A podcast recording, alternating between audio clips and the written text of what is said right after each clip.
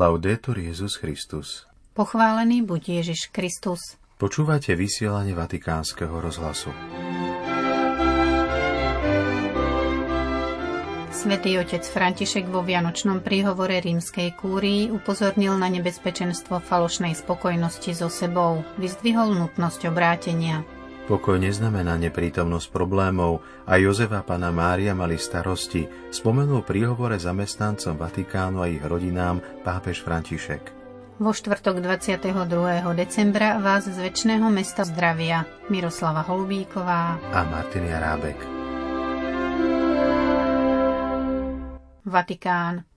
Boh sa stal dieťaťom a toto dieťa, keď vyrástlo, sa nechalo pribiť na kríž – nie je čosi slabšie ako ukrižovaný človek a predsa sa v tejto slabosti prejavila Božia všemohúcnosť. Nech sú teda darmi týchto Vianoc vďačnosť, obrátenie a pokoj. Takto sa dnes prihovoril pápež František členom rímskej kúrie a kardinálom v aule požehnaní Apoštolského paláca. Prinášame vám úrivky z príhovoru svätého Otca. Signore, ci dà ancora una volta la grazia Pán nám opäť dáva miloslávy tamstvo jeho narodenia. Každý rok sa pri nohách dieťaťa, ležiaceho v jasliach, môžeme pozrieť na svoj život z tohto zvláštneho svetla. Nie je to svetlo slávy tohto sveta, ale pravé svetlo, ktoré osvecuje každého človeka. Pokora Božieho Syna, ktorý prichádza do našich ľudských podmienok, je pre nás školou prijatia skutočnosti tak ako si on volí chudobu, ktorá nie je len nedostatkom hmotných vecí, ale základom, tak aj každý z nás je povolaný vrátiť sa k tomuto podstatnému vo svojom živote, odhaliť všetko, čo je zbytočné a čo sa môže stať prekážkou na ceste svetosti. V skutočnosti len vtedy, keď si uvedomíme dobro, ktoré nám pán urobil, dokážeme pomenovať aj zlo, ktoré sme zažili alebo utrpeli. Uvedomenie si našej chudoby bez uvedomenia si Božej lásky by nás zdrvilo. V tomto zmysle je vďačnosť vnútorným postojom, ktorému by sme mali prikladať väčšiu dôležitosť. Evangelium, aby nám vysvetlilo, v čom spočíva vďačnosť, rozpráva príbeh o desiatich malomocných, ktorých Ježiš všetkých uzdravil, len jeden z nich sa vrátil, aby sa poďakoval. Vzdávanie vďaky prináša tomuto mužovi okrem telesného uzdravenia aj úplnú spásu. To znamená, že stretnutie s dobrom, ktorému Boh udelil, sa nezastaví na povrchu, ale dotkne sa srdca. Bez neustáleho cvičenia sa vo vďačnosti by sme skončili len pri vytváraní zoznamu našich pádov a zatenili by sme to najdôležitejšie, a to milosti, ktoré nám Pán každý deň udeluje. La cosa peggiore che possa accaderci Najhoršie, čo by sa nám mohlo stať, je myslieť si, že už nepotrebujeme obrátenie. Obrátenie znamená učiť sa čoraz viac brať vážne posolstvo Evanielia a snažiť sa ho uplatňovať vo svojom živote. Nejde len o to, aby sme sa dištancovali od zla, ale aby sme v praxi uplatňovali všetko dobré, čo môžeme. Pred Evanielium sme vždy ako deti, ktoré sa potrebujú učiť. Predpoklad, že sme sa všetko naučili, nás vedie k duchovnej píche. Niektoré neúspechy sú milosťou, pretože nám pripomínajú, že nesmieme dôveru vkladať len do seba, ale dôverovať pánovi. Niektoré neúspechy, dokonca aj v cirkvi, sú skvelou pripomienkou, aby sme Krista opäť postavili do centra pozornosti. Samotné význanie nám môže dať ilúziu, že sme problém vyriešili – ale v skutočnosti ide o to, aby sme urobili zmeny, ktoré nám umožnia nenechať sa viac uväzniť logikou zla, ktorá je veľmi často svetskou logikou. Potrebujeme k tomu čnosť bdelosti nad sebou i nad cirkvou. Naše prvé obrátenie prináša určitý poriadok. Zlo, ktoré sme spoznali a snažili sa ho vykoreniť zo svojho života, od nás skutočne odchádza, ale je naivné myslieť si, že zostane preč na dlhý čas – v skutočnosti sa nám po nejakom čase opäť objaví v novej podobe. Potom ho musíme opäť rozpoznať a demaskovať. Sú to zdvorili démoni, vstupujú milo, bez toho, aby sme si to všimli. Len každodenné spýtovanie svedomia nás môže priviesť tomu, aby sme si to uvedomili. V 17. storočí bol známy prípad mníšok Sport Royal. Jedna opátka, matka Angelika, začala dobre, charizmaticky zreformovala seba i kláštor. Bola to nadaná žena, ktorá sa narodila, aby viedla, ale potom prejavovala neústupnosť aj pred cirkevnou autoritou. O nej a jej mníškach sa hovorilo čisté ako anieli, pyšné ako démoni. Vyhnali démona, ale ten sa potom vrátil sedemkrát silnejší a pod rúškom prísnosti a dokonalosti priniesol skostnatenosť a domýšľavosť, že sú lepšie ako ostatní. Ježiš v Evangeliu rozpráva mnoho podobenstiev adresovaných najmä dobre zmýšľajúcim, zákonníkom a farizeom, s úmyslom poukázať na klamstvo pocitu spravodlivosti a pohrdania inými. Napríklad podobenstva o milosadenstve. Nehovorí len o stratenej ovci a stratenom synovi, kde nám pripomína, že prvou cestou k hriechu je zablúdiť, stratiť sa, robiť veci, ktoré sú zjavne nesprávne – ale v týchto podobenstvách hovorí aj o stratenej drachme a staršom synovi. Človek sa môže stratiť aj doma, ako v prípade drachmy, a môže žiť nešťastne, hoci formálne zostáva v okruhu svojich povinností, ako sa to stalo staršiemu synovi milosrdného otca. Drahí bratia a sestry, každému z nás sa mohlo stať, že sa stratil ako tá malá ovečka, alebo sa odvrátil od Boha ako ten mladší syn. Sú to hriechy, ktoré nás pokorili a práve preto sme sa im vďaka Božej milosti dokázali postaviť čelom.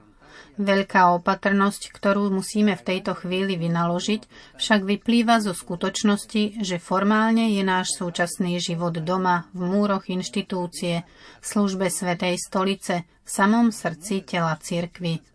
Práve preto môžeme upadnúť do pokušenia myslieť si, že sme v bezpečí, že sme lepší, že sa už nemusíme obrátiť – sme vo väčšom nebezpečenstve ako všetci ostatní, pretože nás pokúša vzdelaný démon, ktorý neprichádza robiť hluk, ale prináša kvety.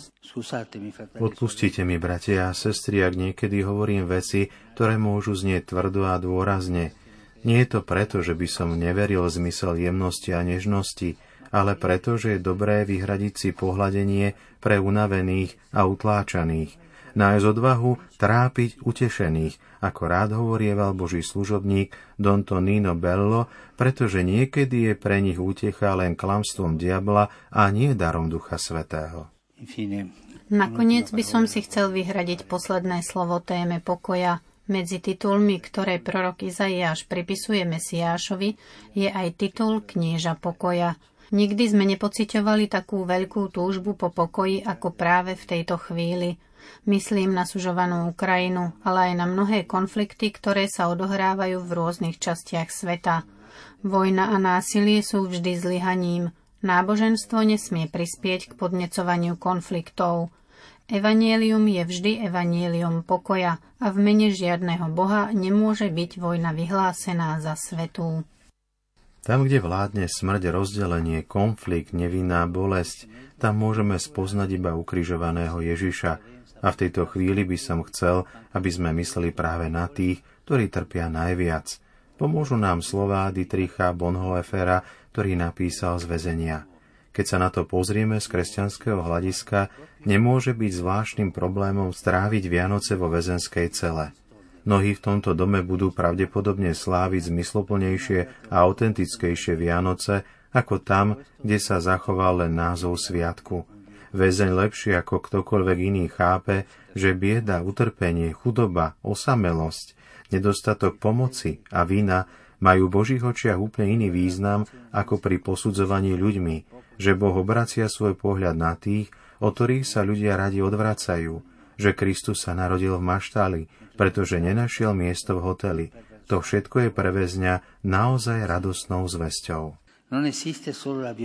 Neexistuje len násilie so zbraňou, ale aj verbálne násilie, psychické týranie, zneužívanie moci, skryté násilie klebiet.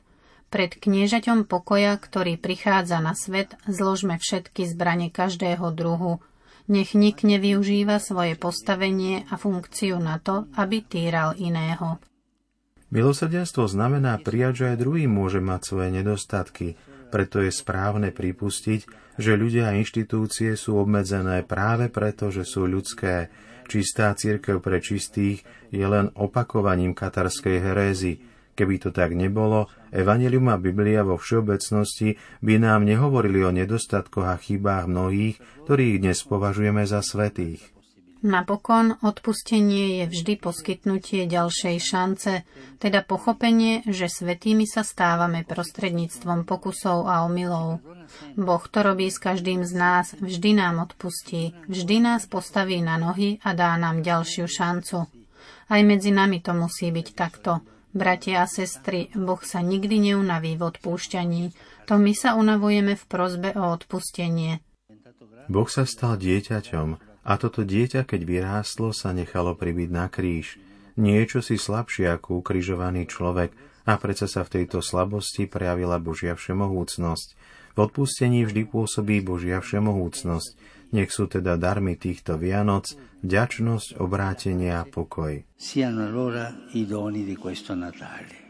To boli slova svätého otca rímskej kúrii. Vatikán. Dnes vám želám predovšetkým pokoj. Pokoj pre každého z vás a pre vaše rodiny. Aj týmto vianočným žičením sa prihovoril svätý otec František zamestnancom Vatikánu s ich rodinami. Prijal ich dnes v aule Pavla VI. pri tradičnom predvianočnom stretnutí. Vo svojom príhovore poukázal na zmysluplnosť udržiavania pamäti, aby sme nezabudli ďakovať pánovi za krízy, ktoré sme prekonali. Prima di tutto Predovšetkým si myslím, že by sme mali ďakovať pánovi, pretože s jeho pomocou sme prekonali kritickú fázu pandémie. Nezabúdajme. Keď sme boli uzavretí, hovorili sme si, kto vie, aké to bude, keď sa budeme môcť slobodne pohybovať, stretávať a tak ďalej. Ako náhle sa situácia zmenila, strácame pamäť a ideme ďalej, ako by sa nič nestalo. A možno dokonca ani nie sme vďační pánovi, to nie je kresťanské a nie je to ani ľudské. Ako svätý Otec skonštatoval, dlhé obdobie pandémie zanechalo svoje stopy, a to nie len materiálne a ekonomické, ale zasiahlo aj do života ľudí, vzťahov, pokoja rodín. Z tohto dôvodu pápež poprial prítomným rodinám najmä pokojné sviatky.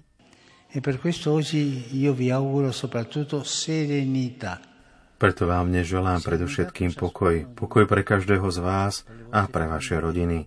Pokoj neznamená, že je všetko v poriadku, že neexistujú žiadne problémy, žiadne ťažkosti. Nie je to tak. Svetá rodina Ježiša, Jozefa a Márie nám to ukazuje. Môžeme si predstaviť, že keď prišli do Betlehema, pána Mária začínala pociťovať bolesti. Jozef nevedel, kam má ísť. Klopal na toľko dverí, ale nebolo miesta. V srdci Mária Jozefa však bol skrytý pokoj, ktorý pochádzal od Boha a z vedomia, že sú v jeho vôli, že ju hľadajú spoločne, v modlitbe a vo vzájomnej láske. Toto vám želám, aby každý z vás dôveroval Bohu, aby ste sa vo vašich rodinách v jednoduchosti spoliehali na jeho pomoc, modlili sa k nemu a ďakovali mu tejto súvislosti pápež František tiež upozornil na to, že zamestnanci Svetej stolice by nemali zabúdať vydávať svedectvo pokoja. V tejto chvíli sme povolaní cítiť väčšiu zodpovednosť za to, aby sme sa podielali na budovaní pokoja. Pre nás, ktorí žijeme a pracujeme vo Vatikáne, to má osobitný význam. Nie preto, že by tento maličký štát, najmenší na svete, mal nejakú zvláštnu dôležitosť. Nie preto ale pretože našou hlavou a majstrom je Pán Ježiš Kristus, ktorý nás vyzýva, aby sme sa každý deň pokorne angažovali v diele zmierenia a pokoja, počnúť s prostredím, v ktorom žijeme, našimi vzťahmi s kolegami, spôsobom, akým riešime nedorozumenia a konflikty, ktoré môžu vzniknúť práci alebo doma, v rodinnej atmosfére, alebo dokonca s priateľmi či vo farnosti. Práve tam môžeme byť konkrétnymi svetkami a tvorcami pokoja. Toľko z osobitnej audiencie zamestnancov Svetej stolice a governatorátu Mestského štátu Vatikán. Milí poslucháči, do počutia zajtra. Laudetur Jezus Christus.